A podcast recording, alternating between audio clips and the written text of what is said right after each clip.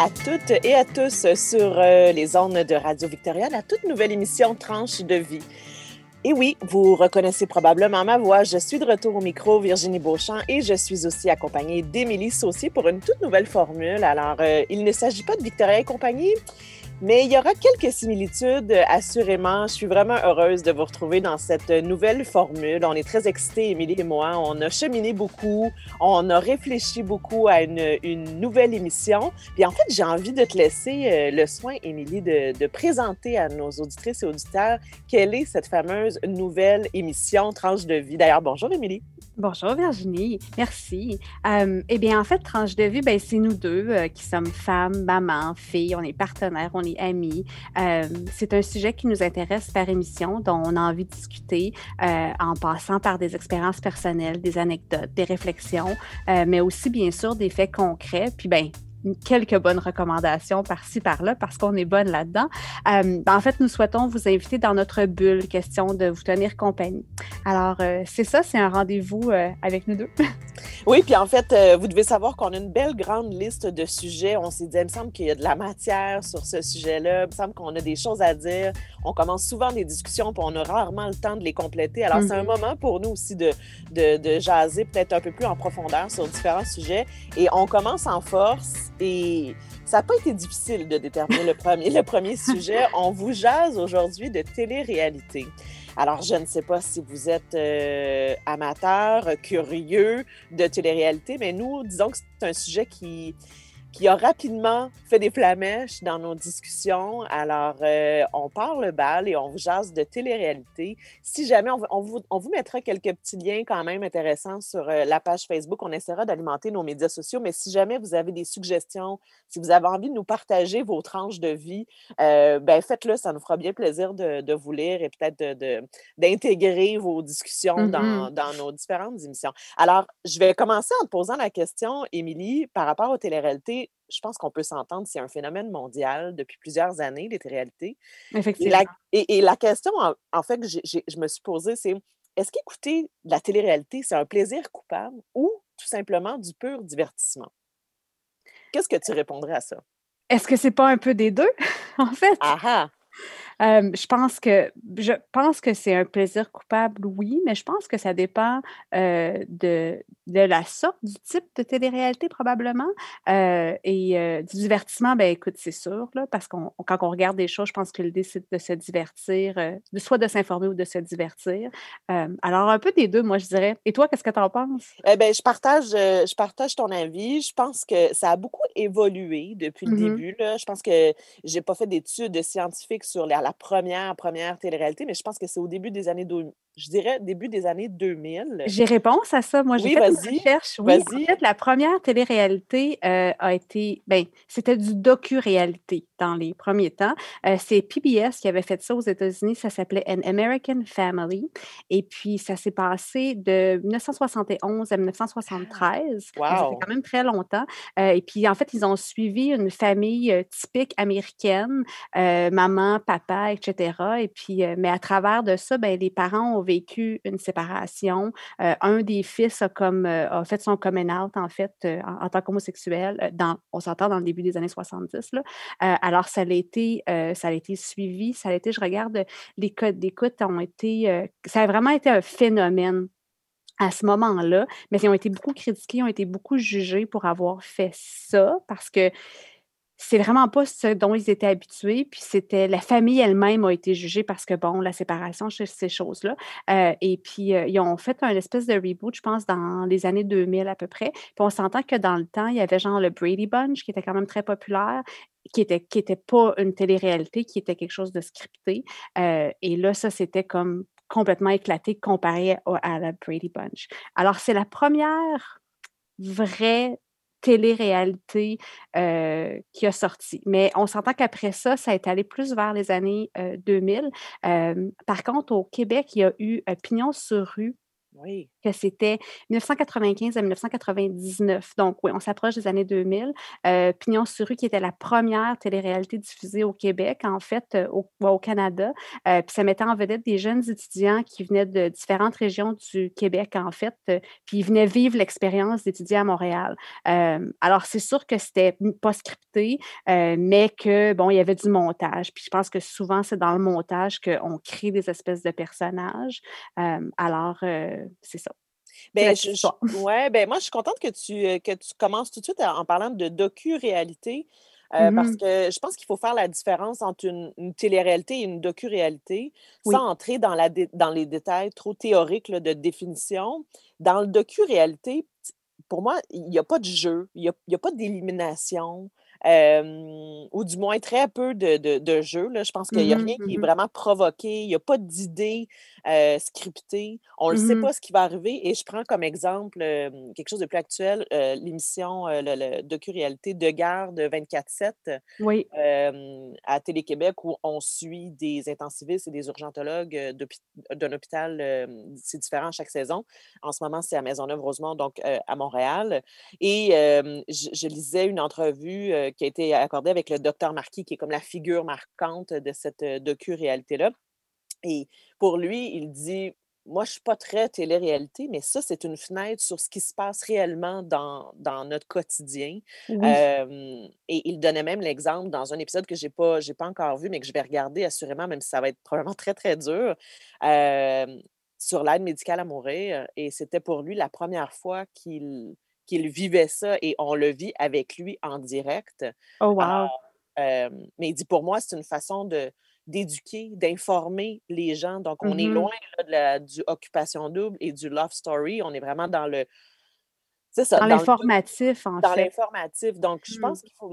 Puis, puis, en fait, quand je me suis posé la question au départ, je me suis dit, est-ce que ce phénomène mondial-là que du mauvais. Et rapidement, je me suis dit, ben pas du tout. Et je ne suis pas la seule à penser ça.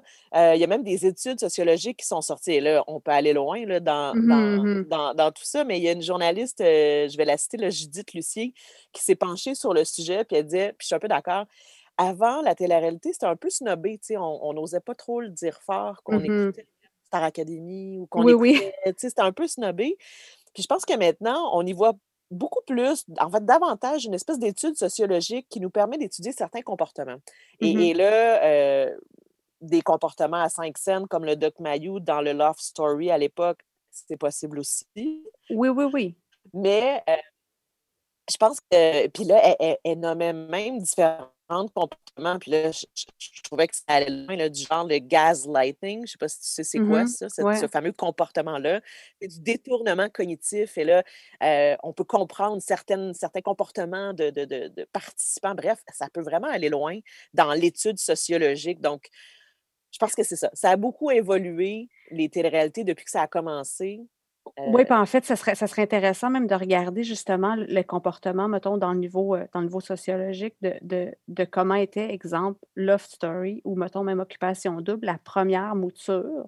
Oui. Qu'est-ce qui était acceptable et qui ne l'était pas, comparé à, mettons, la dernière saison d'Occupation Double, où est-ce qu'on s'entend qu'on a eu euh, des intervenants des Premières Nations, on a parlé, les, les, les, les jeunes, ben, les adultes ont des formations en consentement, euh, tu sais, on a vraiment, oh, ben, on s'est Moderniser. Moderniser, oui, c'était le mot est bon. Puis mais ça serait intéressant de justement de comparer ça, puis de voir. Puis je pense que ces gens-là, autant dans le docu-réalité, en fait, pour en revenir à ça, que ça peut devenir aussi des, des espèces de nouveaux héros ou des figures inspirantes.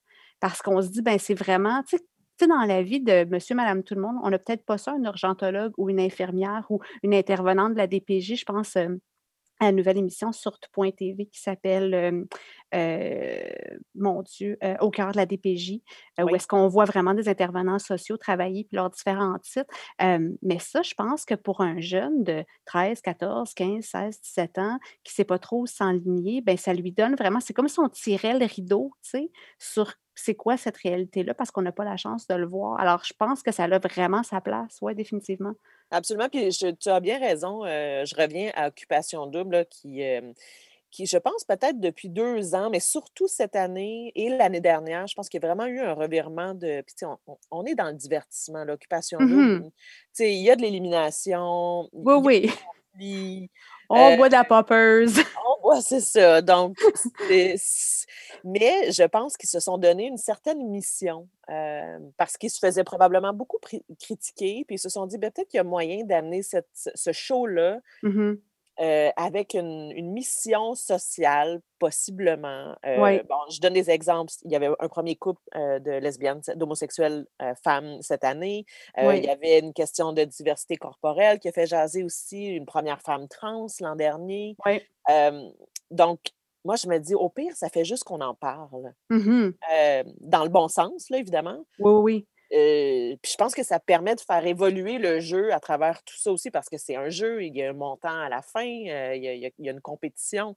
oui, ça reste une compétition, bien sûr, mais, mais ça, ça apporte, euh, je pense, une différente piste de réflexion pour justement le. Ben, je fais attention dans quand ce que je dis, mais on s'entend qu'il y, y, a autant qu'il y a du monde comme toi et moi qui écoute Occupation Double, qu'il y a quand même une espèce de tranche d'âge de la jeune vingtaine qui peut-être se pose pas ces questions-là ou n'est pas dans une situation où est-ce que justement ils sont à l'affût, exemple, du consentement ou des femmes trans ou des choses comme ça. Alors, on, par la bande, on, finit par les, éduquer. C'est comme le passe-partout de la vingtaine jusqu'à un certain point. J'exagère là, mais tu sais, à, faire ça, moi, je pense, j'ose croire que la nouvelle équipe qui est là et aussi le nouvel animateur a joué pour beaucoup. On s'entend qu'on passe de d'un Éric Salvaille à un G du Temple, tu sais, ou d'un, pas, pas mais d'un Joël Legendre même à, à, un, à, un G du Temple, tu sais, qui, je pense, qui qui aspire à, à, être comme ça aussi, puis à mmh montrer ça. j'ai trouvé intéressant cette année pour les gens qui ont écouté ou qui n'ont pas écouté, mais toute la réalité, en fait, la, pandémie et le confinement, ce que ça a fait sur les téléréalités. Puis je pense qu'Occupation Double, ça a vraiment été un exemple marquant, en fait, où est-ce que c'est une des premières fois que les couples sont encore presque tous ensemble sais, les gens, ils étaient là, puis ils, se sentaient choyés d'être là, ils se sentaient chanceux d'être là.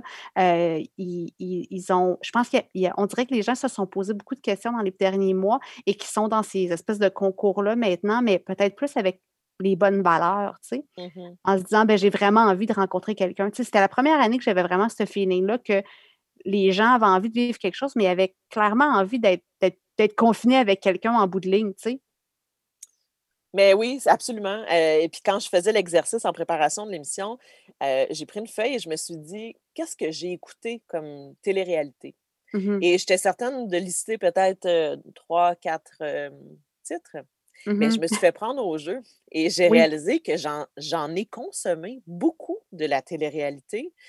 Et ben c'est ça, je me suis posé la question, c'est-tu vraiment juste du divertissement ou qu'est-ce que j'en retire de ça? Mais j'ai envie de t'entendre. Qu'est-ce que tu as écouté? Mettons que tu nous balances un paquet de titres de ton côté que tu as écouté de télé-réalité. Bien, en fait, je, je, pourrais faire ça, mais ce que j'ai réalisé, c'est qu'il y avait justement parlé de types de télé-réalité. Puis dans les types de télé-réalité, ben, il y a le documentaire. Donc là, j'ai commencé à écouter justement au cœur de la DPJ, mettons, où euh, la cour est pleine, ou euh, ce genre de choses-là, qui sont les deux sur euh, ici.tv. que ça, ou dans le docu, comme tu disais, justement, l'urgence, des choses comme ça. Donc, on est vraiment plus dans un type documentaire. Tu as les genres de réalité télé qui sont plus légales, genre? Mettons, le huissier, euh, des, des, des codes courts, des choses comme ça, que moi, je m'aperçois que ça ne m'intéresse pas, pas en tout. Genre, en tout cas, je n'ai pas embarqué là-dedans. J'en ai pas suivi, moi non plus, de ce côté-là. Non, moi non plus, j'essaie de euh trouver des exemples pour les auditeurs, puis bon, j'en avais, j'en ai pas vraiment trouvé.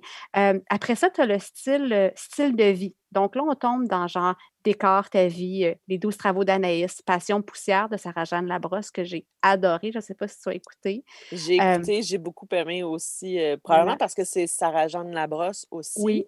on pourrait revenir à qui participe à ces fameuses. Oui, je, vais, je, vais, te laisser faire tes catégories, mais on y reviendra au, type de participants. Parfait. J'ajoute ma maison Rona. Oui. Qui date un peu avec Marie-Lise Pilote. Mais c'est oui, ça fait longtemps que ça existe, le style de vie. Moi, je me rappelle avoir écouté une émission de télé-réalité australienne. J'ai pas le titre, j'ai cherché, j'ai pas trouvé. Euh, mais les, les c'était des couples, en fait, qui rénovaient des appartements dans une espèce de building à condo. Et fouille-moi pourquoi, mais ça nous a marqué, moi puis mon chum, on en parle encore. C'était tellement bien fait et peut-être le fait que c'était australien, c'est comme Mmh. si on avait aussi une espèce encore là, on tirait le rideau avec une gang de jeunes qui étaient comme nous, mais complètement de l'autre côté de la planète. Puis ça, c'était Mmh mh. intéressant aussi de voir leurs expressions, qu'est-ce qu'ils mangeaient, qu'est-ce qui et cetera, tu sais? Hem, une autre catégorie, a la la catégorie compétition qui, elle, elle est très, très, très, très large. On tombe dans le le OD, le Star Academy, heu, tu sais, on peut être en compétition pour, heu, une question de talent, pour pour, l'a l'amour, pour la perte de poids, avoir chanté. Nous, cette année, on a adoré pendant justement le gros, de la pandémie, mars-avril, moi, à un moment donné, j'étais plus capable d'écouter des choses trop élevées et on écoutait le Great Canadian Bake Off sur Netflix avec, heu, les 2 premières saisons, c'est Dan Levy qui anime et j'adore Dan Levy de Schitt's Creek. Justement, s'il y a des gens qui connaissent, heu, le connaissent de Schitt's Creek, mais moi, je l'ai ben, d'ailleurs, je l'écoutais au départ de il faisait le after show de The Hills sur, OK. MTV avec Jesse Cruikshank. Fait que le The Hills qui était une énorme série télé télé-réalité pour vraiment les jeunes. C'était vraiment scripté. C'est la suite de Laguna Beach, genre, c'est une gang de filles puis de gosses de riches, heu, la côte ouest de la Californie. Mais Dan Levy et Jesse Cruikshank faisaient une espèce de after show où est-ce qu'ils commentaient le show avec des invités. C'était en fait, c'était meilleur que le show.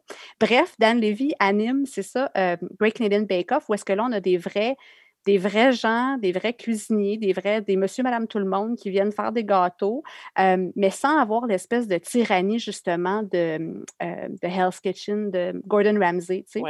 Ouais, ouais, ouais, C'est beaucoup plus doudoune, tu sais? Hem, mais j'ai adoré, vraiment, vraiment adoré ça. Il y a quelques séries, ça l'a fait du bien. Mettre son cerveau à off, tout en étant comme inspiré de faire un gros gâteau, puis tu sais, ça, c'est le fun. Donc ça, c'est le Mais ça, c'est ton passé de pâtissière, là, oui, qui, heu, c'est ça, c'est ça, surface, là. exactement. Hem, donc ça, c'est le type compétition. Il y en a beaucoup de ça. Heu, il y a aussi le type voyage que, ben, moi, j'écoute un peu moins. Je sais qu'il y a Samian qui en a fait un superbe, je pourrais retrouver le titre, hem, où est-ce que là, c'est ça, on on voyage. Des fois, ça va être commandité par des chaînes d'hôtels ou des des des compagnies aériennes, des choses comme ça, mais que là, on nous amène dans un autre pays ou dans un autre va visiter d'autres horizons. Il y a aussi le type transformation, croissance personnelle. Eh mais ça, moi d'ailleurs, il faut que j'ouvre la parenthèse. Je me souviens je me souviens plus en quelle année c'est sorti cette, heu, cette série-là, cette ce ce c'était atroce, ça s'appelait The Swans Ah oui! Et ça, ça m'a marquée. J'ai écouté pas un épisode au complet, je pense, j'ai écouté quelques minutes et quand j'ai compris c'était quoi, j'ai dit: «Mais ça a pas d'allure». Donc je vous mets rapidement en contexte, c'était des femmes qui, heu, avaient zéro confiance en elles, qui étaient souvent pas très jolies et qui, hem, étaient seules dans la vie et étaient tannées de tout ça et avaient envie d'un d'une transformation extrême.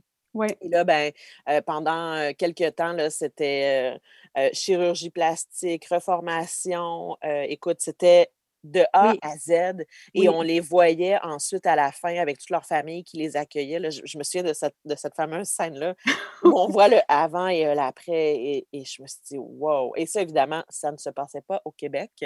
On Non, non, non. avec ce qui se passe aux États-Unis, ce qui se passe au Canada, mais hem, Mais oui, les filles remontées, re botoxées et cetera, oui, heu, en fait, on part de la fable du du vilain petit canard. En fait, c'est exact. exactement ça, là, tu sais. Ah oui, je le sais, Quelle tristesse, quelle tristesse. vraiment, vraiment, et et vraiment. un autre dans le même genre là, qui s'appelait Shattered, où c'était de la connais torture, où les gens ne pouvaient pas dormir pendant une certaine période de temps et le gagnant avait réussi à ne pas dormir pendant 178 heures. Donc OK, on mais est c'est pas sain, là. ben non, puis là on on les on ils pouvaient avoir des massages pour essayer parce qu'on voulait qu'ils s'endorment. La compétition on était de ne pas dormir. OK, Alors. Vraiment, là, on était dans le pour moi, c'est du trash, là, c'est du Oui, oui.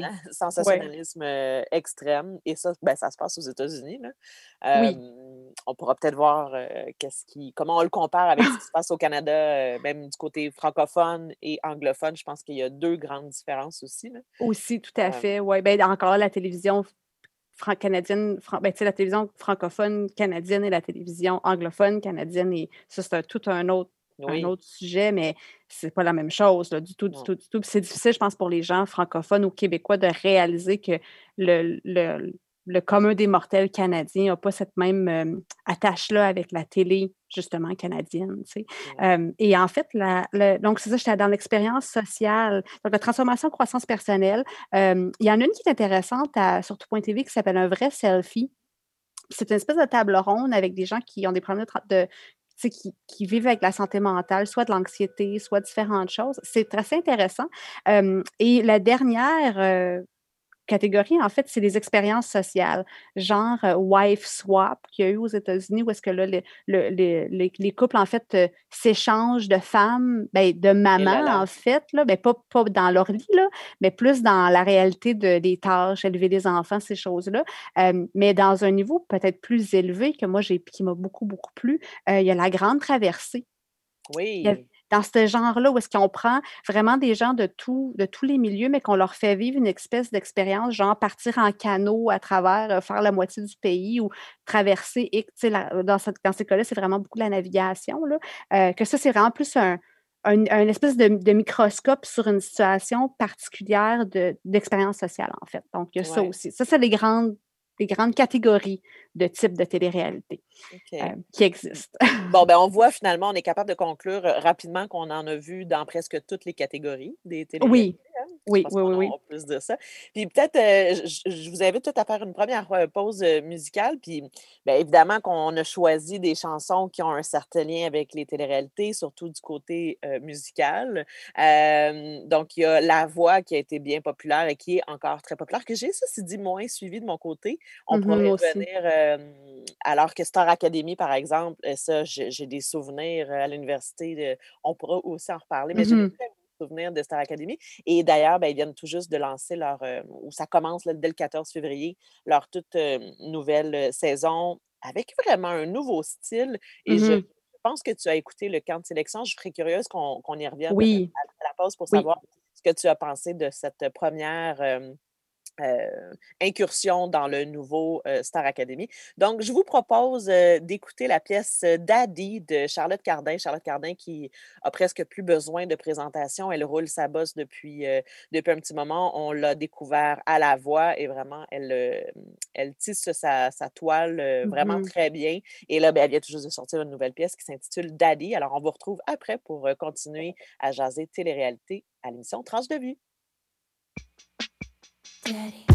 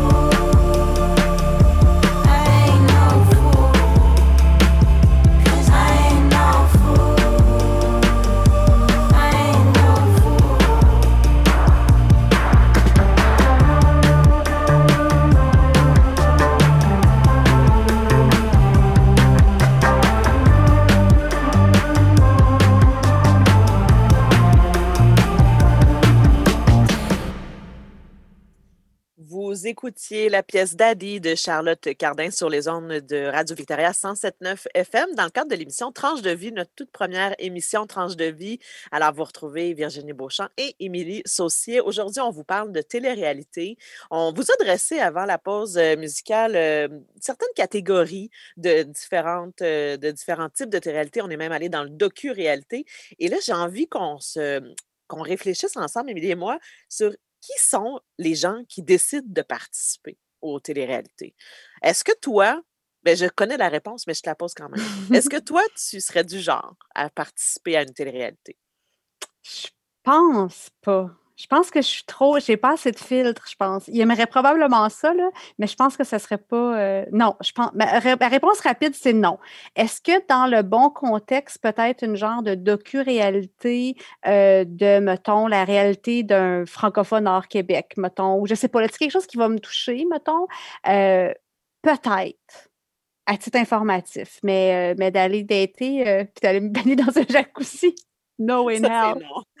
Jamais. Et toi, Virginie? Euh, ben, pareillement, moi, je me pose même pas la question. C'est sûr que c'est non. Euh, je suis beaucoup trop pudique. Par contre, le docu-réalité, il y a, un, mm-hmm. certain intérêt. Et là, je me dois de vous partager. J'ai débuté à écouter, ça s'appelle Expat. Euh, et c'est sorti sur, de mémoire, c'est sur Évasion. Mais bref, donc des chaînes spécialisées, mais je pense qu'on peut les retrouver sur le web ah. gratuitement. Ou je pense que tout point TV, en fait, quand on est abonné, on a différentes options aussi, peut-être. Ça comme ça, peut-être. Mais Expert, j'en avais entendu parler, donc tu aimes ça? J'adore ça. Et là, ça vient de sortir et c'est au. il y a différentes personnes. dont il y a quelqu'un à Tofino, ça, se passe dans l'Ouest. Alors, il y a Laurie que je connais de, un peu qui, qui, qui, est à Tofino, qui nous raconte pourquoi elle est partie à Tofino donc, on est, on est dans la télé-réalité, mais d'une autre façon. On est plus mmh dans le. Il n'y a pas de compétition, il n'y a pas d'élimination. Je pense qu'elle est là aussi la clé. Quand il y a une question d'élimination et de jeu et de montant à gagner au bout, mmh c'est là où les stratégies sont souvent différentes. Mais je pense que c'est plus facile de tomber dans le dans le moins bon, dans le moins haut niveau, peut-être. Oui. Peut-être. Par contre, moi, j'écoutais une émission de compétition où est-ce qu'il y a un prix à la fin, mais j'ai vraiment embarqué. C'est sur euh, Prime, en fait, et c'est un Eco Challenge. Et les Eco Challenge, c'est comme, euh, en fait, ça s'appelle World's Toughest Race, donc la course la plus difficile. Euh, et en fait, c'est des, des, groupes de quatre personnes. Il faut que les sexes soient mélangés, donc il faut au moins qu'il y ait une femme ou au moins un homme, dépendamment dans chaque équipe. Et ils, ils, ils ont un parcours à faire, sais, la course, le vélo, le paddleboard, whatever. Puis l'idée, c'est qu'ils le fassent le plus rapidement possible. Donc, il y en a qui ne dorment pas du tout. mais on les suit dans cette espèce d'éco-challenge. Puis bon, c'est sûr, les gagnants gagnent quelque chose, mais en fait, c'est de voir les petites histoires de chacun de ces groupes-là et ce qu'ils ont à surmonter comme personnellement, en fait, parce qu'ils vont vraiment au bout de toutes leurs ressources. Et ça, ça m'a plu parce qu'on est un peu dans le docu-réalité parce que c'est c'est live, ça se passe. On est un peu dans le concours parce que c'est une course. On est aussi dans le voyage parce que, genre, ils sont à Fidji. Tu sais, quand ça commence à toucher à plein de niveaux, ça devient intéressant, ça aussi. Mais comme tu dis, expat, en fait, c'est que ça te permet de voyager aussi. Quelqu'un qui ne connaît pas Tofino, j'imagine qu'il découvre aussi. Oui, absolument. Puis quelqu'un qui mmh connaît, ben, c'est juste beau de voir ça, puis de, mmh rentrer un peu dans pourquoi les gens ont décidé d'aller voyager, d'aller faire un peu de surf, puis de ne plus retourner, par exemple, dans son cas au mmh Québec. et de, et de, de se dire, ben, je suis un peu comme elle. En fait, il y a ça aussi quand on écoute les réalités. on parlait des participants. Oui, on a l'image des occupations doubles, les gros bras euh, avec les tatous, puis mmh mais il y a autre chose aussi dans différents. Puis là, on est dans toutes les sphères de télé-réalité, mais je pense qu'il y a souvent un, sentiment peut-être d'appartenance à certaines personnes. Et c'est là où on embarque dans le jeu, où on se dit, ben, cette personne-là me ressemble pour telle, telle raison, ou ne me ressemble pas, ou ressemble à quelqu'un que je connais. et, ça, c'est tout au niveau du casting. Euh, qui a beaucoup, beaucoup de travail derrière. Euh, et j'écoutais Jill Niquet, qui est la réalisatrice de Occupation Double. je l'écoutais en entrevue et, elle a gagné d'ailleurs un prix même. de réalisation, je pense que c'était pour Occupation Double Afrique du Sud. Mmh et elle disait que c'était tellement important ce, moment-là de casting parce que c'est ce qui fait c'est ce qui fait que le show fonctionne d'avoir recruté de bonnes personnes oui, oui, oui, d'avoir les, personnages. En fait, ça devient des personnages. Oui. C'est ça. Donc, et, et, et veut, pas, tu veux que ça soit cohésif, il faut qu'ils s'entendent quand même pas pire bien, la gang, tu sais. Et ça, c'est pas évident, mais tu disais la question, c'était est-ce que est-ce que qui fait ça? Tu sais, ben, je pense que veut pas, faut, faut que tu sois un petit peu exhibitionniste, dans le sens qu'il faut que tu aies un petit peu envie de, de, te montrer jusqu'à un certain point. Euh, j'imagine qu'il y en a qui le font probablement vraiment pour le concours lui-même, genre le prix à, la fin. Euh, justement, dans Big Brother de cette année, que c'est des, des, des des personnalités connues du Québec, mais que le casting est vraiment étrange, là, on s'entend, là. Comme Big Brother, célébrité, parlons-en. Oui, oui, de là. Oui, oui, que je, je, regarde ça un peu comme un accident de char, là, ces temps-ci. je, me dis que pourquoi je regarde, mais je regarde pareil, tu sais, je suis au rendez-vous pareil. On est deux, euh, on est deux. Oh là là. Mais j'ai lu, j'ai lu un peu, je pense que le. Ben, ce qui, je ne suis pas certaine si c'est vrai, vrai, vrai, mais il parle que le salaire est peut-être de 5 à 6 000 par semaine pour les participants. Fait qu'on s'entend que, tu sais, le Kevin de OD qui ne peut pas faire les bars, puis que euh, le, ben, Emmanuel, mettons, qui n'a présentement pas un rôle à la télé, euh, tu sais, il y a beaucoup de monde, là, je veux dire, Varda, puis c'est pas des gens qui ont forcément, là, je, ne juge pas leur talent, là, du tout, là. C'est plus que c'est pas forcément des gens qui sont, euh, ben, c'est pas justement des Sarah-Jeanne Labrosse, mettons, présentement, ou des Pierre Lung Funk qui sont dans tout présentement. Ce, ne sont pas la saveur du jour, en fait, c'est ça. et on s'entend que 5-6 000 pour être enfermé dans une maison avec d'autres et de peut-être gagner en bout de ligne, ben, on dit peut-être pas non, tu sais, mais ça sent un peu la, la désespérance, ça sent un peu le... Ben, c'est sur la corde raide, puis en fait, euh, Big Brother, donc, Big Brother Célébrité, c'est un concept euh, qui est dans le titre, là, euh, donc mmh les gens se font observer partout, en tout temps. donc, c'est comme compliqué un peu comme concept, ça, hein, je comprends compris les vétos, le patron de la semaine. Euh, et c'est la première fois qu'il y a une version euh, québécoise. Ils sont 15 mmh candidats. Donc, tu l'as dit, donc, ils sont dans la sphère publique, qui se retrouvent confinés dans un, dans un manoir à l'île Bizarre. Mmh euh, ils, sont, ils sont filmés 24 heures sur 24, 7 jours sur 7, partout, en tout temps.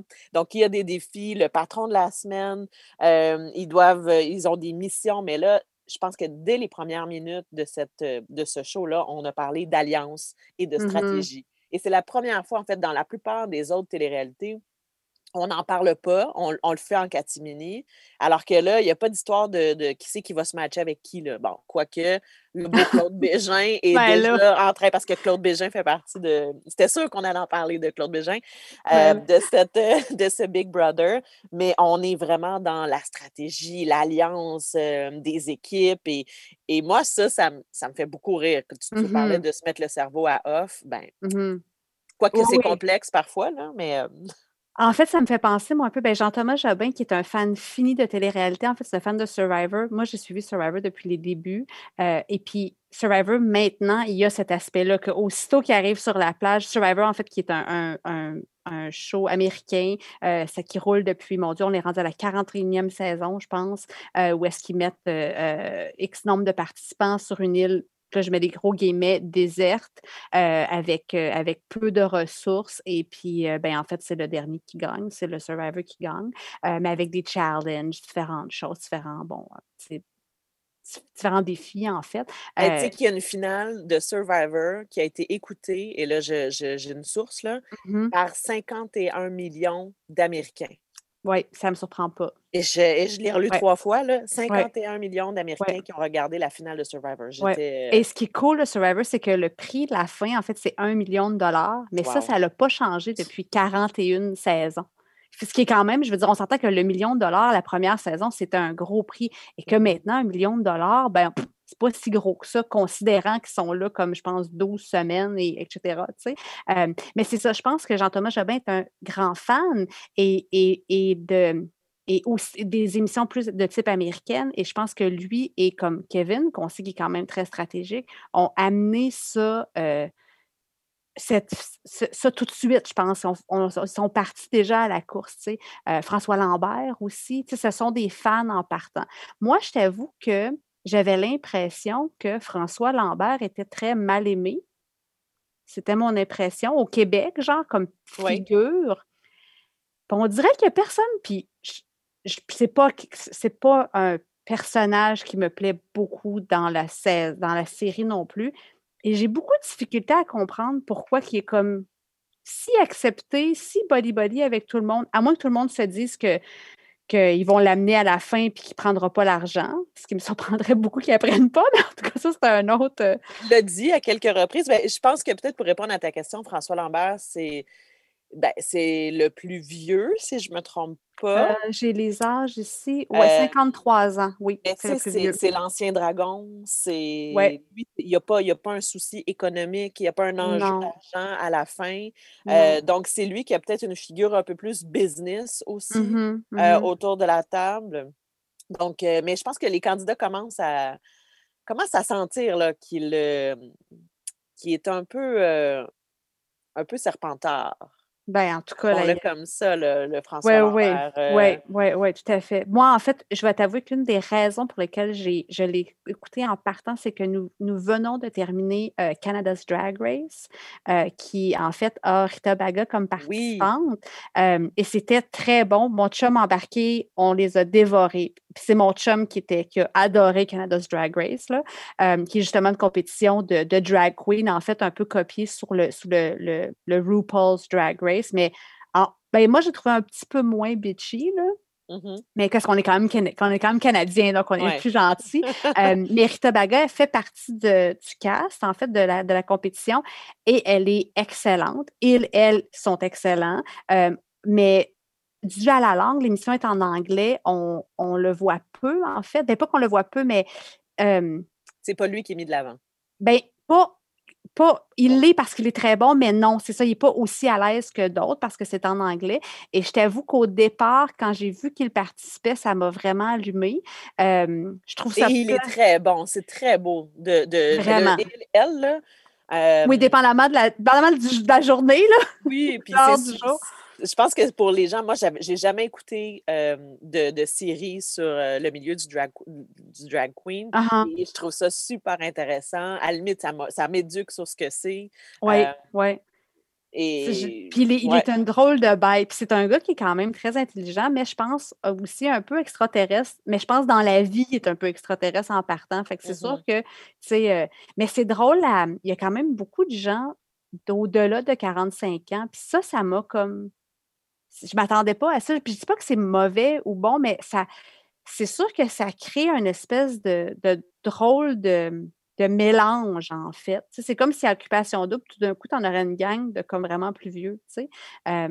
ça fait qu'on ne ben, veut, pas, tu sais. Moi, quand j'ai regardé la première émission, je me suis dit, mais qui de plus de 50 ans a envie d'aller dormir dans un dortoir? Comme sais, en vieillissant, on est doudoune un peu, là. Puis je suis comme, mais mmh qui, genre, dans. Tu sais, moi, là, jamais que je serais comme, hey, c'est une bonne idée, mais aller partager une salle de bain puis dormir avec six autres personnes dans une chambre. Il faudrait que tu me payes cher en titi, là. Ouais. Ça, ben, ça m'a un peu. Marie-Chantal Toupin qui, qui, se tape le ménage. Euh, oui, mais qui n'est pas qu'elle s'en empêcher en même temps. c'est comme, tu sais. Puis on vous rappelle que c'est Marie-Mé qui était à l'animation de cette fameuse. Euh, oui de ce fameux Big Brother et, je l'ai écouté en entrevue, Marie, elle disait Moi, je veux rien savoir. Au début, elle a refusé parce qu'on mmh lui a demandé. Elle a refusé. Elle s'est dit Ça va être comme Love Story, cette affaire-là. C'est beaucoup mmh trop trash pour moi. Et la production, qui c'est Entourage euh, Télévision qui est derrière le projet, l'a assuré que ça ne serait pas une histoire de flirt dans le spa, mais plutôt une question de dépassement de soi, de stratégie de compétition. Et ils ont finalement réussi, probablement avec quelques dollars euh, supplémentaires, à, à convaincre Marmé de, de participer à, l'animation. Et je dois avouer qu'elle s'améliore. Première émission, j'étais comme, surtout que c'est la case horaire quand même qui remplace OD. Ouais. C'était des très, très, surtout cette année, énormes chaussures à remplir. Fait je pense qu'il y a deux choses. Il faut accepter que c'est pas OD, comme départir ces deux choses-là. Elle ne sera jamais de J'ai du Temple et ça ne sera jamais OD. Euh, mais elle, elle semblait beaucoup plus à l'aise, euh, justement, à la suite de Laurence Bareil qui est sortie dans son, dans son entrevue avec elle. Elle, euh, elle s'est bien déposée, en fait, et elle, était, elle, elle s'est vraiment beaucoup améliorée. Alors, ça, je t'avoue, je suis curieuse de voir où est-ce que son animation va aller comme jusqu'à la fin? Ça, ça m'intrigue mmh beaucoup. Ouais. Mmh On parlait de gens qui participent à des téléréalités. Qu'en penses-tu de ceux, en fait, qui, les rares, on pense qu'il y en a beaucoup, mais en fait, les rares qui deviennent quelqu'un après? Et là, je parle de Jean Marie-Pierre Morin, qui était participante à OD, de Mathieu Baron, qui était gagnant de Love Story. ce, ce. Ouais, on en pense quoi de ce beau monde-là? Bien, je pense qu'ils vont toujours conserver l'étiquette, malheureusement. Euh, ben, Mhm. je pense malheureusement pour probablement plusieurs d'entre eux. Certains vont dire heureusement. Euh, on se disait à la base euh, que la plupart des gens, ils vont en sachant parce qu'ils veulent avoir euh, du succès instantané, Mhm. instantané, par exemple, sur les médias sociaux. Ils veulent devenir des influenceurs. Ça, c'est très actuel comme Mhm. réalité. Mhm. Moi, je me souviens de, de- du premier Star Academy où Marie-Hélène Thibert euh, faisait partie de cette, euh, de cette première mouture. Mhm. Et je me rappelle l'épisode où, où, euh, c'était Pascal Wilhelmy qui faisait l'animation des quotidiennes à l'époque. Est arrivée dans, dans- dans la pièce, elle lui avait montré une coupure de journaux. Elle faisait Marie- Marie-Hélène Thibert faisait la une du, du Journal de Montréal. Ouais. Et là, là Marie-Hélène était comme comment ça? Qu'est-ce que, que c'est ça? C'est J'ai rien si elle- fait, je suis pas spéciale. fait, alors que maintenant, les gens qui. Je vais, je vais pas inclure euh, Star Academy, mais je vais mettre par exemple du Love Story ou d'Occupation Double surtout. Ces gens-là savent qu'ils vont être euh, euh, discutés dans les soupers du samedi soir. Ces gens-là savent qu'ils Mhm. vont faire le- les, les- les manchettes euh, dans Mhm. le Éco-Vedette et le etc. Et c'est voulu. Par Oui. contre, à l'époque, euh, ça se faisait pas, c'était pas de la même, c'était pas de la même façon. Mais oui, je pense qu'ils ont, ils vont conserver une certaine étiquette. Mathieu Baron, on le sait, qui était dans le loft. Oui, oui, est bon oui, dans oui. District 31. On l'aime bien comme comédien. Oui, oui, Mais, oui. mais est-ce que est-ce que c'est C'est pas un grand homme de théâtre, là, non plus. Non. Mais C'est correct. euh, il conserve cette étiquette-là, mais euh, c'est. c'est- Puis on se demande, tu sais, est-ce qu'ils oublient euh, les caméras, les téléphones qui sonnent, les micros? Est-ce que tu penses qu'ils finissent par oublier tout ça? Oui, moi, ça, je le crois à 100% Je pense que, euh, ben, regarde, regarde comment on est résilient en tant qu'humain. Je veux dire, on est en pleine pandémie, on se lave les mains 40 fois par jour. Je veux dire, on est rendu à un point que on y, on y pense moins, y pense moins, mais tu sais, à un moment donné, c'est ta vie chez toi 24 heures sur 24.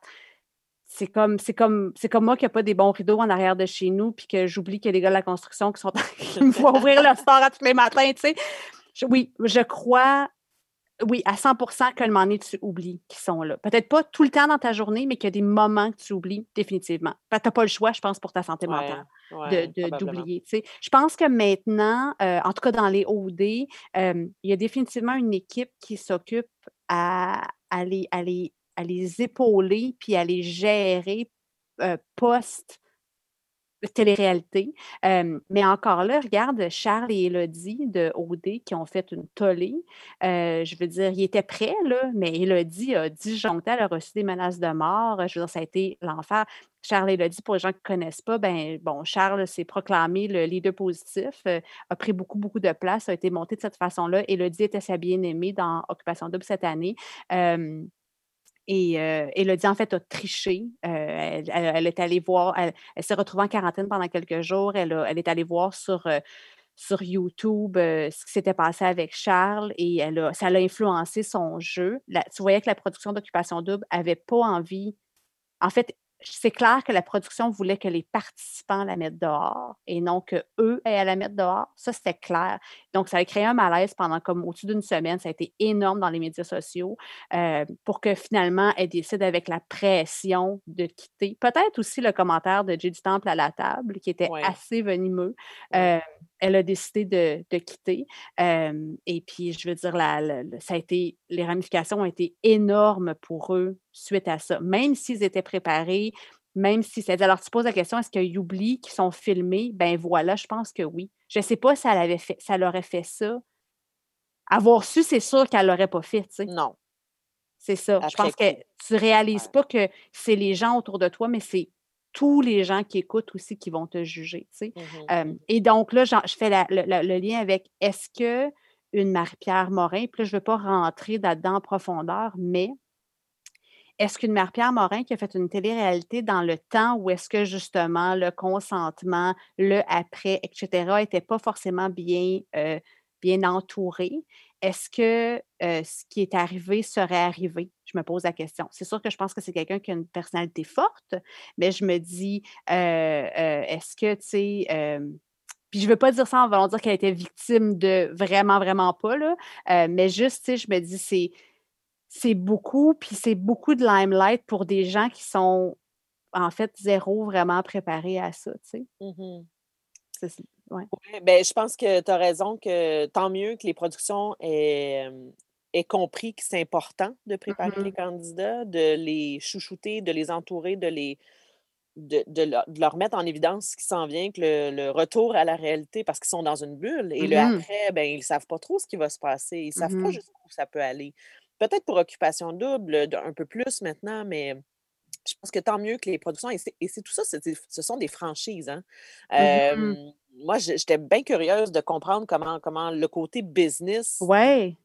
des téléréalités puis là, maintenant, tu sais, avec toutes les commandites, heu, parfois cachées, parfois subtiles et parfois pas du tout subtiles, Mmh là. Exemple, la Poppers ou les vins de la Ah Californie, là, ou Bulle de nuit, là. ou Bulle de nuit. Ouais, Heu, il y a même eu des gens qui ont fait des chansons avec ça, mais Mmh hem, tout l'aspect business, donc ce sont des franchises, heu, comme par exemple Big Brother, c'est une franchise néerlandaise qui a été lancée en 1999, heu, puis là, il y a eu des déclinaisons dans dans genre 80 pays, c'est fou, Ah, là, c'est fou, là, ouais. Il y a eu des produits dérivés, tous les produits dérivés autour de ça, par exemple, Occupation Double, il y a le maintenant le jeu de société, Occupation Ah! Mais heu, tu sais, OD, en fait, les 2 seuls qui ne sont pas franchisés, c'est OD au Québec, du moins, Occupation Double et Révolution qui sont des créations du Québec, mais tout le reste, mais d'ailleurs, Révolution vient d'être vendu, je pense, heu, ils ont vendu quelque chose en Espagne, donc Et c'est des comme Big moi. Brothers, donc on imagine qu'ils font c'est une c'est une espèce de multinationale qui Oui. qui est quand même qui fait beaucoup d'argent. OK, wow. Ouais, ouais, ouais.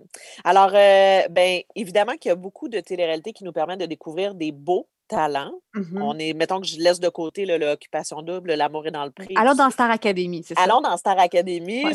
j'ai bien envie de t'entendre, mais juste avant, heu, découvrons peut-être une nouvelle pièce d'une candidate qui est passée par Star Academy. Je 2013, peut-être que Je me ça. trompe, André-Anne, heu, André-Anne Mallette. A.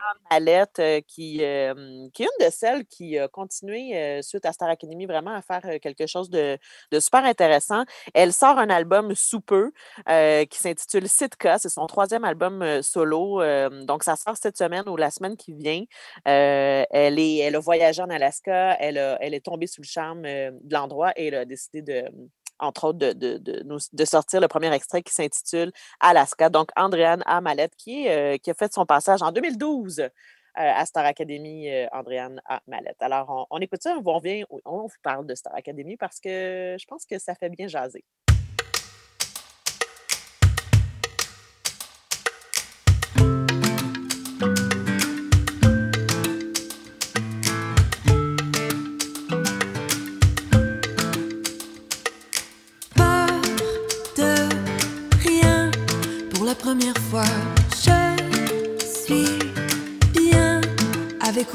Avec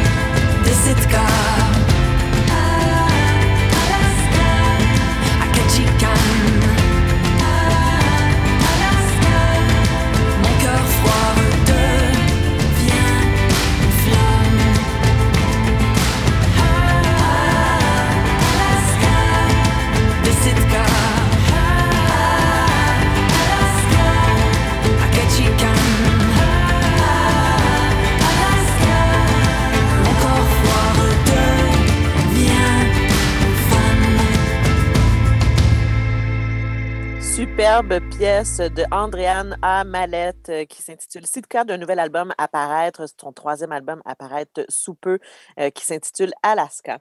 Vous êtes de retour à Tranche de vie sur les ondes de Radio Victoria 107.9 FM. Je suis toujours là avec Émilie aussi. On vous parle de télé-réalité. Euh, on a encore beaucoup, beaucoup de choses à dire, mais là, il faut qu'on s'attarde à Star Academy parce que Star Academy a fait une pause. Euh, j'essaie de me souvenir de la dernière édition qui date de peut-être cinq ans. Émilie va nous chercher. 2012, euh, en fait. 2012. Donc, plusieurs années depuis, moi, j'ai. En fait, je te pose la question. Est-ce que tu as suivi les premières, premières saisons de Star Academy, Émilie? Oui. En fait, j'ai une tranche de vie. C'est le bon moment. Hein? Star Academy, la première saison parle de 2003. C'est quand je suis déménagée ici en Colombie-Britannique. Euh, et on est dans les débuts d'Internet. Pour les gens qui nous écoutent, qui sont plus jeunes, on est quand même dans les débuts d'Internet. Et Internet est une belle machine, mais il n'y avait pas grand-chose à faire ou à aller voir. Mais Star Academy, à ce moment-là, a été un des premiers à avoir une plateforme en ligne qui était, en fait, qui était meilleure que celle que présentement, si on en reparlera, mais qui était vraiment excellente. En fait, il y avait des petites vidéos, il y avait des articles. C'est comme dans les premiers, dans les premiers blogs, en fait, euh, de ces années-là. Mais il y avait aussi de l'écoute 24 sur 24. Il y avait aussi de l'écoute. Hein? Oui, ben, il y avait de l'écoute 24 sur 24. Alors, c'était super intéressant parce que tu pouvais justement les voir comme tu regardes, genre, la webcam de la route, là, tu sais. Tu pouvais les regarder vivre. Alors, ça, c'était vraiment intéressant. Puis pour moi, à ce moment-là, avoir la télé ou avoir des médias francophones ou québécois était extrêmement difficile.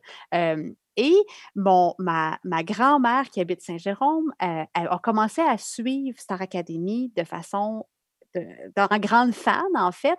Et c'était une des choses qu'on on discutait au téléphone, on s'en parlait. Et là, mon grand-père, mais, mais, moi, le, truc dans tout ça, c'est qu'il y avait la webcam, mais je ne pouvais pas voir les émissions parce que ça ne se rendait pas, il n'y avait, pas, il y avait pas TVA euh, en Colombie-Britannique, tu ne pouvais pas avoir cette chaîne-là. Et mon grand-père m'enregistrait les Star Academy sur des vidéocassettes et me les envoyait. Wow! Ouais, et là, à décaler, je regardais toute la, tu sais, je regardais la semaine puis le gala comme à chaque semaine. Et là, j'en parlais avec ma grand-mère. Et c'est, tu sais, il y a longtemps, mais pas si longtemps, là. C'est très beau, par contre. oui, c'est le, tu sais, quand j'étais petite, il m'envoyait des Martines. Alors, plus vieille, il m'envoyait des Star Academy. Donc, oui, j'ai suivi Star Academy, la première mouture, mais décalée ici. Ça m'avait fait un bien énorme parce que, ben, j'étais loin. est-ce que dans la vie, les vedettes de Star Academy, les gens de William Le Boutillier, sont dans mes choix musicaux puis dans ce que j'aime? Pas tout zéro, une barre. Mais tout le côté télé-réalité, le côté éducation aussi, parce qu'il y avait quand même vraiment des cours à Star Academy qui se donnent, ce que d'ailleurs j'ai très hâte de voir dans la prochaine mouture. et puis moi, je t'avoue que ce qui m'a, je pense que c'est la deuxième année qu'il y a eu la participante, Stéphanie Lapointe, euh, était toute petite, toute gênée, elle, elle fitait donc pas là. Et elle m'a tellement, tellement, tellement plu. Elle a d'ailleurs gagné, bien malgré elle, je pense. et elle n'a pas fait une énorme carrière, mais c'est devenu une auteure prolifique. Elle est excellente. Elle écrit super bien, cette fille-là. je vous invite à aller voir ce qu'elle fait. Elle a fait des, nouvelles graphiques. Elle a écrit un album pour enfants, puis elle a une superbe série qui s'appelle C'est les Fanny, en fait. En tout cas, Stéphanie Lapointe, allez voir ce qu'elle fait, ce qu'elle écrit. C'est excellent. Et qui, qui eût cru que de cette petite fille gênée-là de Star Academy, s'en sortent une, une, espèce de carrière d'auteur et j'ose croire que tout le coaching qu'elle a reçu euh, l'a peut-être aidé à, se, à s'en aller vers l'écriture. Tu sais? je me mmh pose cette mmh question parce que c'était quand même une auteure-compositrice. Donc oui, Star Academy, c'est ma tranche de vie. J'ai reçu des cassettes vidéo. Toi, ta première expérience de Star Academy? Euh, ben, moi aussi, en fait, je les épiais 24 sur 24. Euh, ben, peut-être pas 24 sur 24, mais je me souviens que j'étais à l'université. J'étais à l'Université Laval à Québec à, cette époque-là. Et ben, il y avait des choses qu'on ne voyait pas dans les quotidiennes et dans les mmh galas, mais il y a des choses qu'on pouvait voir parce qu'on savait que je pense que c'était comme à 4h30, les mercredis, c'était leurs espèces d'auditions ou, oui. leur. oui. Donc, ce qui faisait qu'ils étaient en, danger ou pas, les, mises, les candidatures de mise en danger. Et ça, on avait accès à ça. Et je me souviens, avec ma coloc à l'époque, on se dépêchait partir de l'université pour arriver à la maison pour écouter les auditions de nos candidats préférés. Et j'y repense et ça me, c'est tellement un beau souvenir. Mhm.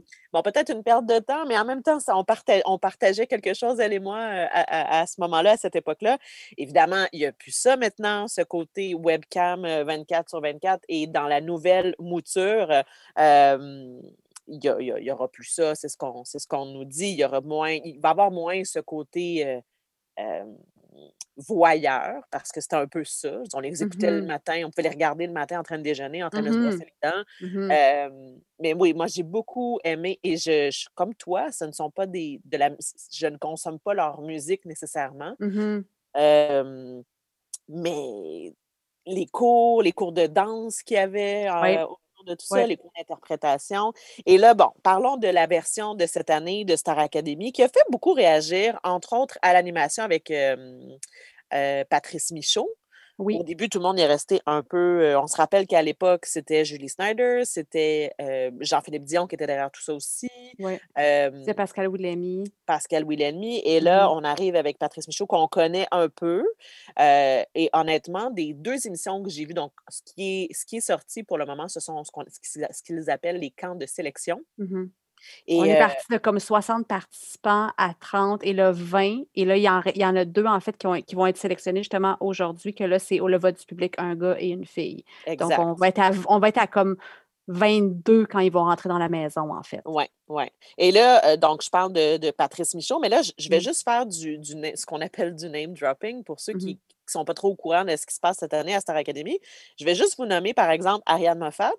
Je vais vous nommer Xavier Dolan, Mhm. Yannick Nézet-Séguin, Anne Dorval, Mhm. Lara Fabien, Grégory Charles. Oui, Pépé Monoz à la danse. Ah oui, comme Ouais. ça, ces noms-là, moi, quand j'ai vu ça, je me suis dit, waouh, on est Mhm. loin là, du patinage. En tout cas, on va y aller sans doute un peu dans le patinage, mais beaucoup plus dans les réflexions, dans l'introspection. Tu sais, Xavier Dolan qui veut, partir, qui veut parler d'identité de création avec euh, Marc Séguin. Mhm. Vraiment, c'est une magnifique brochette de gens qui vont participer à cette, euh, à cette nouvelle mouture-là. Et je pense que ça va se traduire aussi par, euh, par un contenu un peu plus fin, un peu plus fignolé, peut-être un peu moins, euh, un peu moins soft, disons ça comme ça. Mhm. Euh, Je pense qu'ils ont de envie de les pousser, de les bien les éduquer, de ouais, ouais, ouais, tout à fait. Puis en fait, même dans le camp de sélection, ils étaient pas, ils étaient, ils étaient très francs, j'ai trouvé. Ils, Oui. ils les ont pas euh, cajolés euh, plus qu'ils devaient l'être, sans être non plus méchants, mais c'était bien, c'était juste en fait, je pense, là, le Mmh. ton qu'ils ont choisi de prendre avec les participants. Je pense qu'ils ont un souhait, la production a un souhait que ça soit plus authentique. Ils se sont Ouais. aussi beaucoup modernisés et je l'ai senti. Je l'ai senti, Mhm. moi, ce côté-là, un peu plus 2.0. Euh, tu sais, c'est Hubert Lenoir, euh, Jérôme 50 puis Juliane qui font la chanson thème de, l'émission. Euh, j'ai fouillé là, pour essayer d'en trouver parce que c'est pas sorti encore. On m'entend la, la version de cette euh, chanson-là qui s'appelle Maintenant et partout. J'ai essayé de mettre la main dessus pour qu'on puisse avoir un extrait à l'émission. J'ai pas réussi euh, parce qu'on l'a entendu un petit moment dans, Ouais. dans, dans une des émissions. Mais C'est ouais, un verre d'oreille, là. Ça va un définitivement être un verre. d'oreille. Oui, oui, oui, Ouais. définitivement. Un peu comme, euh, comme, euh, comme la, première qui était C'est pas fini. Là. Je voulais pas Ah, aller là aujourd'hui. non, non, mais comme. euh, oui, encore, tu me dis ça, puis j'ai comme ça revient, ça. Ah ah, Moi, la question que je me pose, c'est que pour l'instant, euh, en tant que consommatrice, disons, j'ai toujours beaucoup de difficultés avec les plateformes TVA-ish. Comme je trouve qu'ils sont pas, ils ont- on dirait qu'ils on dirait qu'ils oublient qu'il y a des gens hors Québec, qu'il y a des gens pas Vidéotron qui les écoutent. Euh, et ça, ça me, ça me frustre, ça me peine, ça me, ça, vient vraiment me chercher. Comme Qu'est-ce que tu souhaiterais? Qu'est-ce que tu souhaiterais, par exemple? Ben, peut-être que j'ai pas trouvé le bon filon, peut-être que toi, oui. Présentement, je regarde Star Academy avec QUB, qui est comme l'espèce de, pla- de nouvelle plateforme en ligne de TVA. Ça fonctionne pour l'instant. Je ne dis pas que ça ne fonctionne pas, euh, mais c'est impossible de, si tu mettons, un, un Chromecast, tu peux pas, tu n'as pas juste l'option de caster. Ça- en fait, nouveau, c'est le même problème. Tu peux faire comme un screen mirror. C'est très technique, là, mais c'est quand tu regardes tout.tv, exemple, que la plateforme, elle est excellente, tu cliques sur ton petit screencast, ça t'apparaît sur ta télé, tu sais, on est dans le 21e siècle. Et je trouve que ce qui est rattaché à Québécois, là, je mets des guillemets, est comme très, euh, je vais prendre l'expression ma tante, là, mais est comme, est comme très, euh, pour, est très insulaire. Tu sais, ah, ben, il faut que tu ailles le câble. Tu sais, comme, et ça, ça mérite parce que, mon Dieu, je veux dire, moi, je paye pour l'extra de Point TV, je paye pour Crave. Comme, ça me ferait même plaisir de payer pour un petit montant. par exemple. Exemple, tu sais, mais encore là, la plateforme Illico, elle est comparée, elle est vraiment pas très bonne. Tu sais. Euh, alors, il y a juste ça que j'espère, je souhaite pour mon, mon, mon, plaisir personnel, mais aussi pour le, pouvoir le partager avec d'autres, parce que j'avais, j'aurais aimé ça l'écouter avec mon garçon.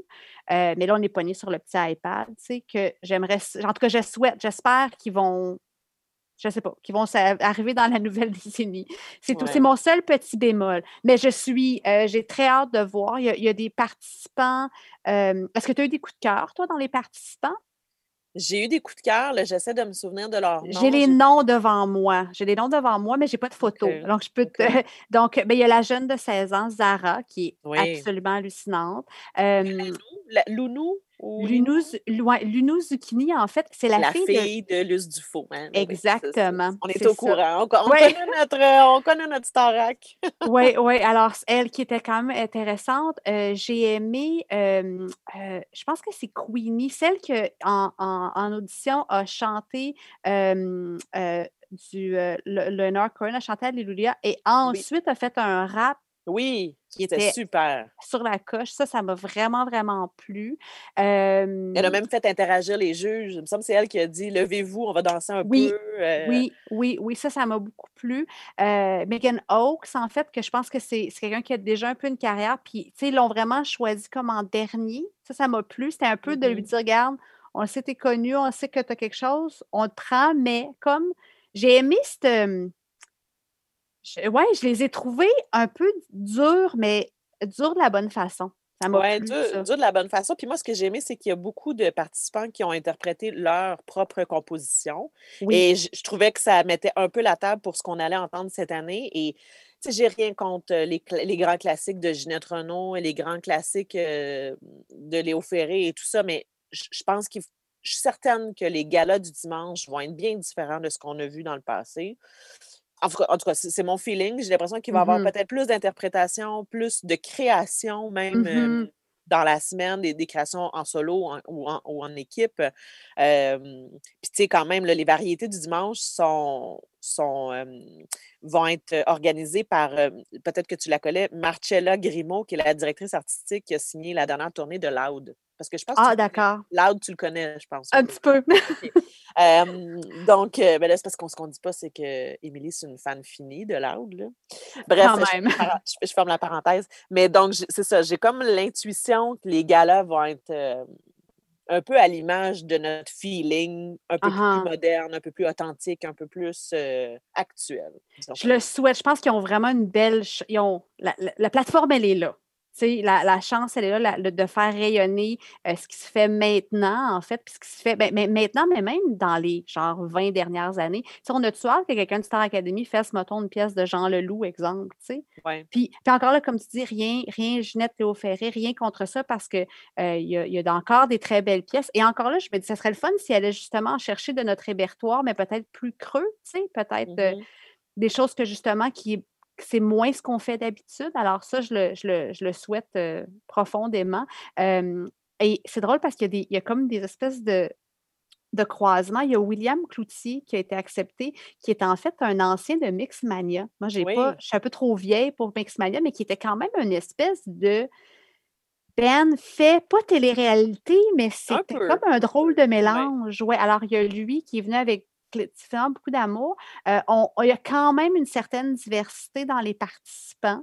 ça, c'est intéressant, comme enfin, merci. Euh, et je n'ai pas senti qu'elle était forcément forcée, cette diversité-là. des fois, on dirait que on va, en mettre, on va mettre quelqu'un de, de X ou de Y parce qu'il faut. J'ai l'impression que ça s'est fait quand même naturellement. Celui qui a fait son. Elle essaie de m'aider dans, son nom. il s'est assis par terre. Il s'est assis par terre pour faire sa, sa prestation, peut-être du Maghreb. Il est euh, oui, Cheyenne Hedari qu'il s'appelle. Oui, lui, ça m'a beaucoup plu. Oui. C'était très excellent. Oui. C'était très, euh, très personnel. Et tu sais, Star Academy, c'est une grosse machine. Hein. Alors, c'est mmh sûr qu'il va y avoir du on a tous entendu là, ce que Star Academy avec les productions J et le phénomène Julie Snyder derrière, euh, Mhm. derrière les, les participants, ce que ça a pu créer. Mais on dirait que pas cette année, j'ai envie de croire qu'ils seront un peu plus laissés à leur propre identité. Mhm. Et en Euh, tout cas, il y en a clairement dans la gang qui en ont. Je pense à Matt, celui qui avait les cheveux, les cheveux bleachés, en fait, qui a une oui, voix complètement hors du commun, en fait, quand ça sort de ce grand gars-là.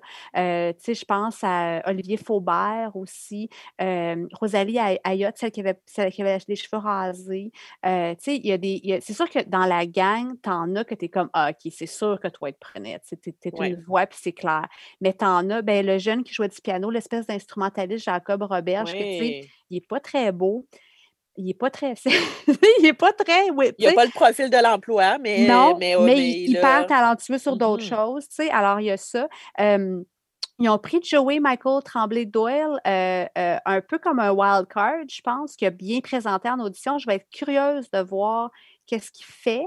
Et puis, le petit jeune Dashni Jules, en fait, qui a une superbe voix, mais que clairement, ils l'ont souvent repris vers son interprétation, de le sentir. Je vais avoir hâte de voir, parce qu'il est tout jeune, je vais avoir hâte de voir où est-ce que ça s'en va, ça aussi. Fait que, je suis Euh, déjà investie clairement, Je là. trouve qu'on a l'air de deux commentatrices sportives. deux commentatrices. Bref, euh, vous comprenez pourquoi c'était pas difficile de choisir notre, première, notre premier sujet pour notre nouvelle émission Tranche de vie. J'espère que ça vous plaît jusqu'à maintenant. J'espère que vous aimez la formule. On vous invitait un peu à participer à nos, à nos discussions, à notre. euh, Des fois, ça sera un peu plus sérieux, parfois pas. J'espère que, que, vous serez avec nous. Euh, J'ai envie qu'on fasse une petite pause musicale puis qu'on revienne. Et moi, je dois l'admettre, je n'ai pas écouté beaucoup de télé-réalité euh, aux, des États-Unis et du Canada, du Canada anglais. On dirait que, je sais pas, ça me parle un peu moins. Euh, J'aimerais ça t'entendre là-dessus. J'ai toujours l'impression, moi, ce qui se passe, c'est un peu trash, c'est un peu sensationnel. tu sais, OK. Final Table, ces affaires-là, quand il y a de la cuisine, moi, ça me parle. On n'a pas parlé, mais l'émission Les Chefs, cette fameuse Mhm. réalité-là qui a été euh, très, très populaire. Ça, c'est probablement Oui, la seule que j'ai pu écouter en famille avec oui. mon conjoint parce que lui, les malaises à l'écran, il, Il il, pas. il va, il va pas bien là-dedans. Bref, on en reparle. euh, tu me- je, serais curieuse d'avoir ton point de vue sur euh, les différentes euh, les réalités d'un peu partout. Alors, allons aussi en musique avec un autre candidat qui a fait, euh, qui a fait surface grâce à l'émission La Voix, qui roule bien sa bosse aussi. Donc, Mathieu Olubowski avec la pièce Eyes Wider.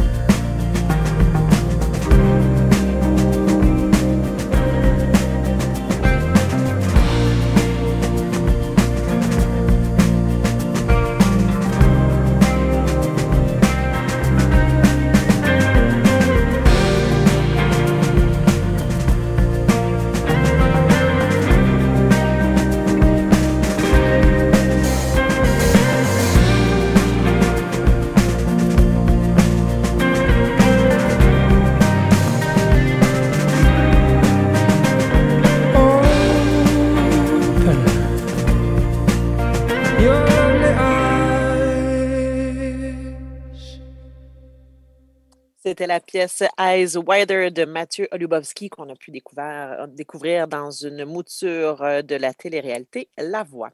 Vous êtes euh, à l'émission Tranche de vie sur les ondes de Radio Victoria 107.9 FM. Je suis avec Émilie et on vous jase télé-réalité. On a fait le tour de différentes télé-réalités ensemble. Je pense que vous avez pu voir qu'on a bien hâte à la suite de Star Academy. Un peu moins de L'amour est dans le prix. On n'en a pas parlé. Est-ce que c'est une série que tu, que tu consommes? Oui, nouvellement. Ben, en fait, depuis peut-être quelques années, parce que les filles ici au travail euh, l'écoutaient, l'écoutaient en gang. Alors, j'ai embarqué. Euh, j'aime beaucoup, beaucoup Kat Levac. Donc, euh, j'ai embarqué cette année. J'ai traîné mon chum avec moi. Il écoute à date, ça va. oui, l'amour est dans le pré. oui, j'aime bien, ça me plaît. Mais c'est pas, ça va pas forcément me chercher comme d'autres choses viennent me chercher. mais je pense pas encore le nom des candidats, là. Non, non, non, pas par cœur. mais tu sais, c'est une fois par semaine, l'amour est dans le pré. C'est pas un très gros commitment. je peux en parler avec les filles. Comme, tu sais, je pour des raisons sociales, puis c'est toujours Il y a des beaux malaises. Oui, y a dans le des beaux malaises. Alors, puis c'est clairement pas scripté, comme clairement pas. Puis en bout de ligne, ben ça, ça fonctionne. Il y a plein de couples, plein de bébés. Donc, j'y vois un certain. Euh, c'est probablement, oui, puis c'est probablement la télé-réalité qui, qui, qui, est le plus. qui marche le mieux. qui marche le mieux suite dans le après. Là. Ils ont presque tous des enfants, plusieurs, même trois, quatre. Oui, oui. Euh, donc, c'est vraiment une réalité. Oui, tu posais la question au niveau de la, télévision, la télé-réalité américaine ou canadienne. En fait, je pense qu'il y a deux choses. Je vais faire ça rapidement, il ne nous reste pas énormément de temps.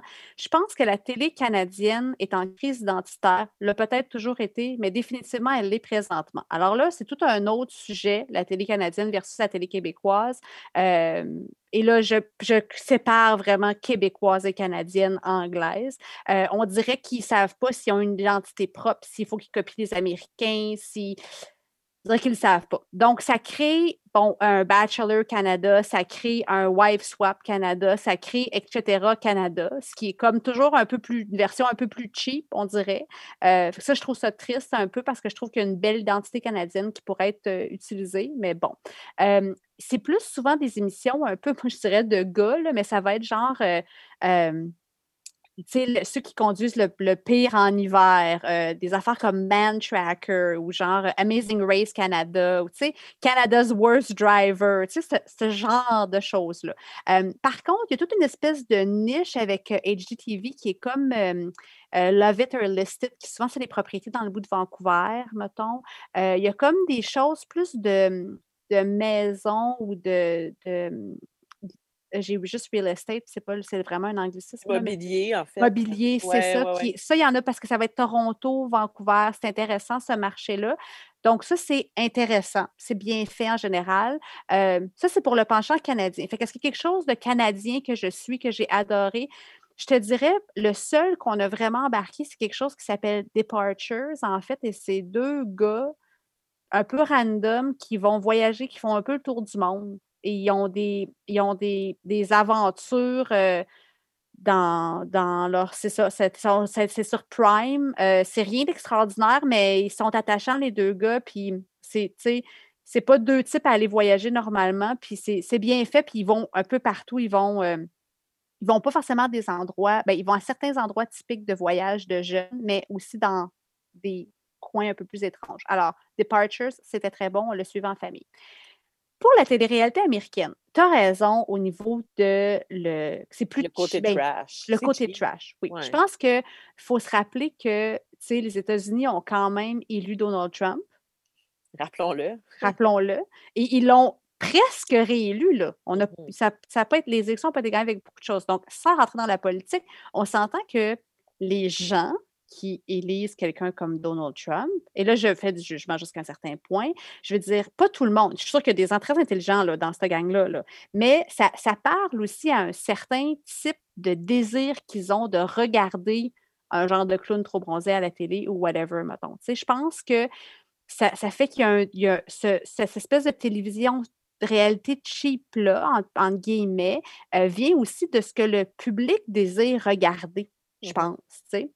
Alors, je pense que c'est pour ça que ça existe, euh, tu sais, les teen moms, puis les wife swap, puis les, tu sais, des il y en a, là, tu sais. My car. Ouais, ouais, c'est ça, tu sais, parce qu'il y y a tout le penchant aussi, genre MTV comme ado, là, que ça, c'est toute une autre branche ouais, de choses, tu sais.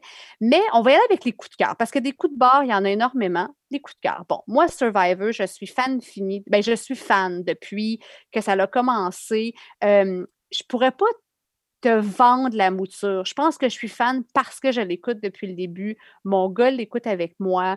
Puis, tu sais, on embarque. euh, C'est de la voir Est-ce la stratégie, ce qui Est-ce va se passer. en cours en ce moment?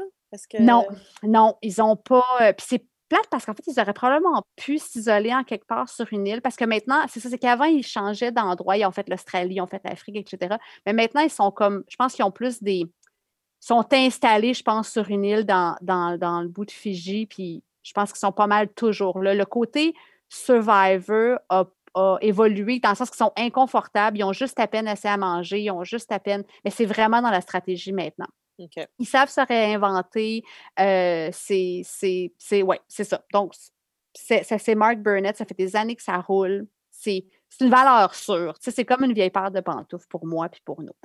Mais mon gros, gros, gros coup de cœur des dernières années, c'est Queer Eyes. En fait, que anciennement, ça s'appelait Queer Eyes for the Straight Guy. Et c'était à TLC, qui est anciennement genre de Learning Channel, qui est maintenant trash au c'est Maintenant, c'est genre. euh, c'est vraiment trash comme, comme chaîne télé, mais dans le temps, c'est intéressant. Et c'est cinq, euh, cinq hommes homosexuels qui, dans ce temps-là, faisaient une espèce de makeover à un homme straight. Ça, c'est dans les années, euh, mon Dieu, je cherche, là, mais on est dans probablement dans le milieu des années 2000. Et là, il y a eu une espèce de reboot et c'est depuis 2018, c'est sur Netflix. euh, il y a quelques saisons et c'est plus pour le straight guys. Donc, ils ont, eu des gens, je veux dire, ils ont, eu un maire, ils ont eu une personne transgenre, ils font des femmes, des hommes, euh, des, jeunes, des vieux. euh, et, les cinq gars ont cinq spécialités. Donc, Anthony, c'est la, la, la, bouffe, le vin, ces choses-là. Il leur apprend toujours à faire, à, faire quelque chose à manger. Euh, c'est un gars, Anthony, d'ailleurs, que, sa mère vient de Montréal. Il a, il a vécu une partie de sa vie à Montréal. Petite, euh, petite euh, Anecdote. info intéressante anecdote. Euh, Tan Friends, qui est lui, c'est la- le fashion, en fait, les vêtements. Euh, Caramo, que c'est la culture, le lifestyle. Puis souvent, tu sais, Caramo, il va faire, c'est un peu un, il va faire un peu une job de psy avec eux parce qu'on s'entend que ces gens-là sont nominés par des gens qui les aiment en général parce que ils- soit qu'ils font pas attention à eux, soit que ça- en général, C'est pour subir une transformation, dans le c'est fond. une transformation, mais c'est une transformation comme complète? Où est-ce qu'on va aller voir, tu sais, pourquoi est-ce que, tu sais, mettons, pourquoi est-ce que tu es encore dans la maison de ta mère décédée il y a 10 ans puis que tu n'as pas changé la décoration du salon, tu sais? Pourquoi? Mhm. Puis de les aider avec ça. Fait que il leur donne ben, une nouvelle garde-robe, une, un- il transforme une partie de la maison, euh, il leur donne euh, euh, euh, un, espèce de. Ils vont les aider à travailler avec leur, leur bébite. euh, ils vont les supporter. euh, un petit cours de cuisine par la bande pour qu'ils soient capables de présenter à des amis parce que souvent, c'est des gens qui ne savent pas bien cuisiner. C'est un, un makeover qui est complet, mais qui est. C'est pas trash, en fait. C'est vraiment fait. Tu vois vraiment qu'ils ont à cœur que ces gens-là aient mieux. Puis ils leur donnent tous les outils possibles. Ils les repartent, ils leur donnent, ils leur font comme un gros reset à ces gens-là. Et les gars sont hyper attachants, les cinq, les cinq gars, en fait, les cinq animateurs. Euh, et, et ils respectent la nature de la personne. Puis ça, c'est vraiment beau à voir. Puis en fait, ils essaient de la, célébrer. Alors, c'est ça. Mon gros coup de cœur, c'est eux, c'est Queer Eye sur Netflix. Et puis, c'est sûr qu'au début, la première émission, tu sais, t'écoutes, puis ils sont super énervés, les cinq gars, puis ils rentrent chez l'agent, puis c'est un peu cet aveu à l'américaine. Mais aussitôt que tu commences à rentrer un peu plus dans, tu avances un peu plus dans le show, ben c'est, tu vois en- en- c'est, un- c'est bien enrobé, en fait. Euh, mon chum adore, mon gars, il- mon gars aime pas ça, mais s'il monte et c'est ça qu'il joue, il reste collé là jusqu'à la fin. Oui, oui, Mhm. c'est, ça vient, ça fait du bien à l'âme, en fait, c'est ça. OK. Je suis C'est pas ça. convaincue encore, mais, Je te, oui, mais oui. je vais peut-être essayer. Tu, c'est- c'est- tu vois que les gens, ils vont. att- Tu sais, des fois, tu as juste besoin d'un coup de pied dans le cul, là, dans la vie, là. Tu as juste besoin de quelqu'un qui va dire, garde, m'a gérer, là, va t'aider. Puis c'est ça qui arrive. Et À tu vois que. Mhm. Oui, c'est ça. Puis je pense que les candidats sont bien choisis. C'est un par émission. Fait que tu le suis pendant un épisode, après ça, tu passes à un autre. Fait que c'est comme huit épisodes, mettons, par saison, donc huit candidats. je t'invite à aller essayer ça. Queer Eye, c'est pas pire pour l'anglais aussi. C'est euh, c'est intéressant. C'est intéressant parce que ce qu'ils ont fait cette année, ben, dans les dernières années, c'est qu'ils vont dans des endroits aux États-Unis qui sont justement très moins peut-être de, de, la, du fait qu'ils soient gays. Ils ont fait une saison à, Kansas, euh, au Missouri. Ils ont fait une série à Atlanta, une série à Philadelphie. Euh, fait qu'on s'entend que quand ils sont à Kansas, euh, ça va chercher dans certains d'eux des bébites. Euh, mmh c'est bien ça, ça, va, ça va défaire, ça, va, ça rentre un peu dans la face des Américains du Bible Belt, mettons. Alors, c'est ça, j'ai aimé. Oui, c'est bien fait. OK, ben, ben je, partage un peu ton avis sur, euh, sur ce qui se passe avec la télé du Québec, euh, du, du, côté du Canada anglais. Mais bref, mm-hmm. euh, il y en a pour tous les goûts. Je pense que c'est la conclusion qu'on peut avoir, qu'on peut donner mm-hmm. aux téléséries. Et je, pense qu'on devrait se dire qu'à toutes nos émissions, on devrait faire un petit retour sur Star Academy, juste pour Juste pour y revenir, parce que c'est trop important dans notre, euh, dans notre quotidien des prochains mois. Peut-être qu'on pourra se faire un petit tranche de vie euh, spéciale Starac, un petit cinq minutes dans, dans, dans chacun de nos euh, prochains épisodes. Donc, ben voilà, ça, fait le tour de notre première émission. Ça tire à sa fin. J'espère que ça vous a plu, cette première formule de tranche de vie. On est en rodage. Hein? Alors, c'est une première pour nous. on a discuté de, de du phénomène médias sociaux et Star Academy et toutes les réalités confondues. Et en conclusion, je pense qu'on peut dire que c'est un divertissement. Et qu'est-ce que tu en dis? Est-ce que c'est juste du divertissement? Je pense que c'est surtout du divertissement. Ouais, je pense que je pense qu'on peut conclure comme ça. Donc, euh, ben, merci d'avoir été avec nous sur les ondes de Radio Victoria 107.9 FM. On se retrouve dans deux semaines pour notre prochaine émission de Tranche de vie. Merci, Billy. Merci, Virginie. Salut.